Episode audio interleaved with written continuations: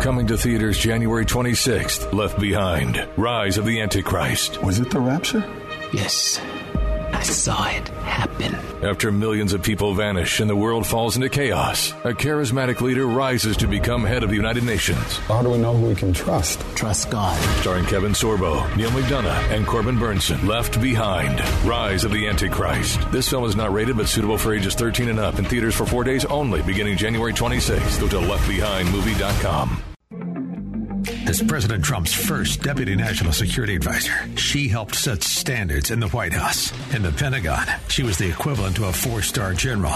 And now, it's time to set the record straight. It's The Briefing with KT McFarland, exclusively on Kevin McCullough Radio.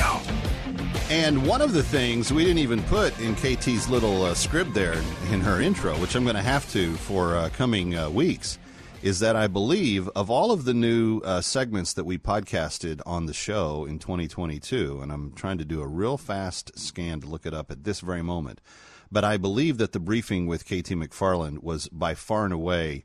Uh, our most successful uh, launch with many thousands, not hundreds, but many thousands of people uh, tuning in uh, every week to hear what KT had to say on national security issues. Uh, and so we are very honored to have her back with us here at the beginning of 2023. And uh, KT, thanks for all of the great uh, content that you uh, you helped us understand in 22. Well, thank you for the platform and the opportunity, and also for the penetrating questions you ask. I love coming on your show because you, Well- you're obviously really smart. You're really prepared, and you know what's important and what's not. Okay, enough of that. You you know you, Okay, you- so- we're, we're friends. Uh, no, I actually appreciate that because I, I hear you on some other shows, not naming any names, and uh, I I don't I, as much as I love you, KT. I'm not interested in you know where you are, what the weather is that day. I really do want to know what's going on in the world at large, and so that's why I, I kind of cut straight to the chase, which is why I want to ask you about um, these protests going on in Brazil. And I, I don't know if you saw it on Instagram or social media over the weekend, but I, I saw several. For some reason, I've got a lot of people from Brazil that follow me. I think it was from the last election cycle because they were fascinated with my prediction map, and that it turned out to not come true at all. But they, um, but but th- there's a lot of amateur footage out there of these hordes of people overrunning their their elected assembly building, their Supreme Court, it, and I'm sure that the left here in America took the opportunity to say, "Oh, look, they're having a January 6th moment." Um, but it's really there's there's some complicated reasoning for why all of this is happening, and you believe it bodes very badly for democracy at large. Why? Yeah, I mean, look, the world is the world is kind of divided into two camps. One camp is led by China, saying to everybody in the world, particularly in the third world, "Hey, look, we're the pres- path to prosperity. Uh, look at what we've done in China. We have a, a communist dictatorship, an authoritarian government. We're the we're the system that's going to deal with the 21st century. We know how to govern, and forget democracy. Democracy's day is done." And so, on the other hand, we democracy, the, what makes democracy, I think, most effective, is that we ch- choose our leaders. And if we don't like them, we get rid of them and new leaders the next time around. In an authoritarian system, you're stuck with the leaders you have. And China is pretty open about it. They've said to their people, we will give you prosperity, you give us all the power. And that, I guess, is fine. But what happens if they screw up? And I think that's what you're seeing now in China. So it's like the world is kind of decide: do we want to be a democracy? That was certainly the 20th century, but maybe China's right. Maybe it's the 21st century is is a place where we should look for authoritarian governments, and America's day is done. So what China understands can sort of scramble our brains in democratic countries. They scramble our brains to think, gee, gee maybe democracy isn't that effective. Uh, maybe our elections are no good. Maybe they're they're rotten to the core. Maybe we can't trust the result of our elections. And then what happens is they eat away at the core of certainly America and other democratic countries to say maybe you know maybe it's not worth defending. Maybe maybe the Chinese are right on this, and that's what I'm worried about. It's this sort of big picture thing of of the slow and steady erosion of our confidence in the ability of democracy to be a good governance system for people because we just don't trust the outcome of elections. I'm all Yeah. for protest, but I'm really not happy with whether it's January 6th or, or other times in other places, a violent protest is if people say, well, I don't like the result of that election. So instead of okay, I'm going to work really hard to get elected next time. They Okay. say, I'm just going to undo this election.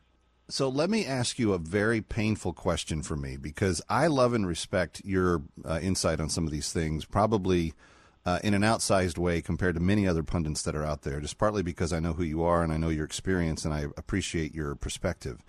But I can't help but look at, let's just say, the um, governor's race in Arizona from this past election and be okay with it. I'm just I'm just not okay with all of the shenanigans that took place and how there's there's kind of like this uh, refusal to even acknowledge that such shenanigans took place.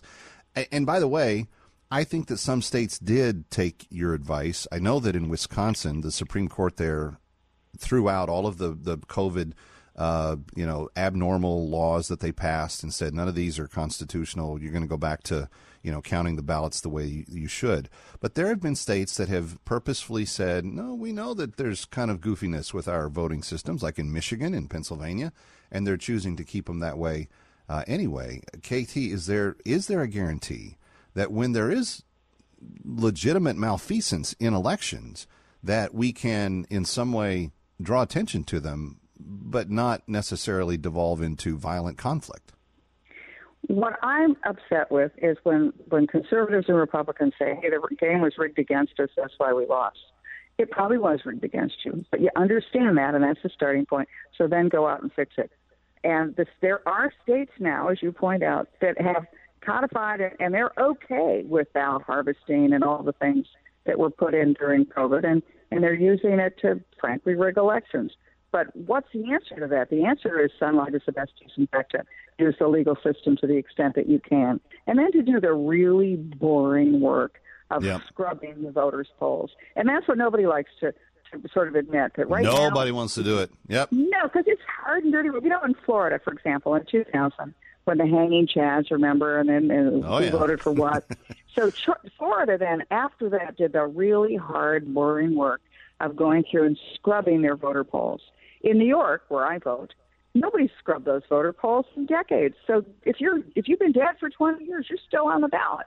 I mean, you're still you still receive a, a ballot. Yeah. Yep. If you, and if you've moved out of the state, mm, that's okay, fine. And so there are states which haven't done their work. Now, how do you get them to do their work in a Democratic state, a Democrat state like New York, where the Democrats just control everything? You start at the local level. You start at the at the it's your neighborhood, and you have the and the board of elections of every community, every county, every township has to give you, if you request, the the list of who's voting and then you can get some college kid to start Google those names. And one at a time, you find out, oh, Joe Jones, he moved out 20 years ago. Oh, Johnny Jones, he's been dead forever. Oh, Susie Jones, well, it turns out that she's not. She actually isn't a legitimate voter. You have to go through name by name by name, and you probably, as in the case of Florida and other states, you could probably eliminate 15% of those dead people.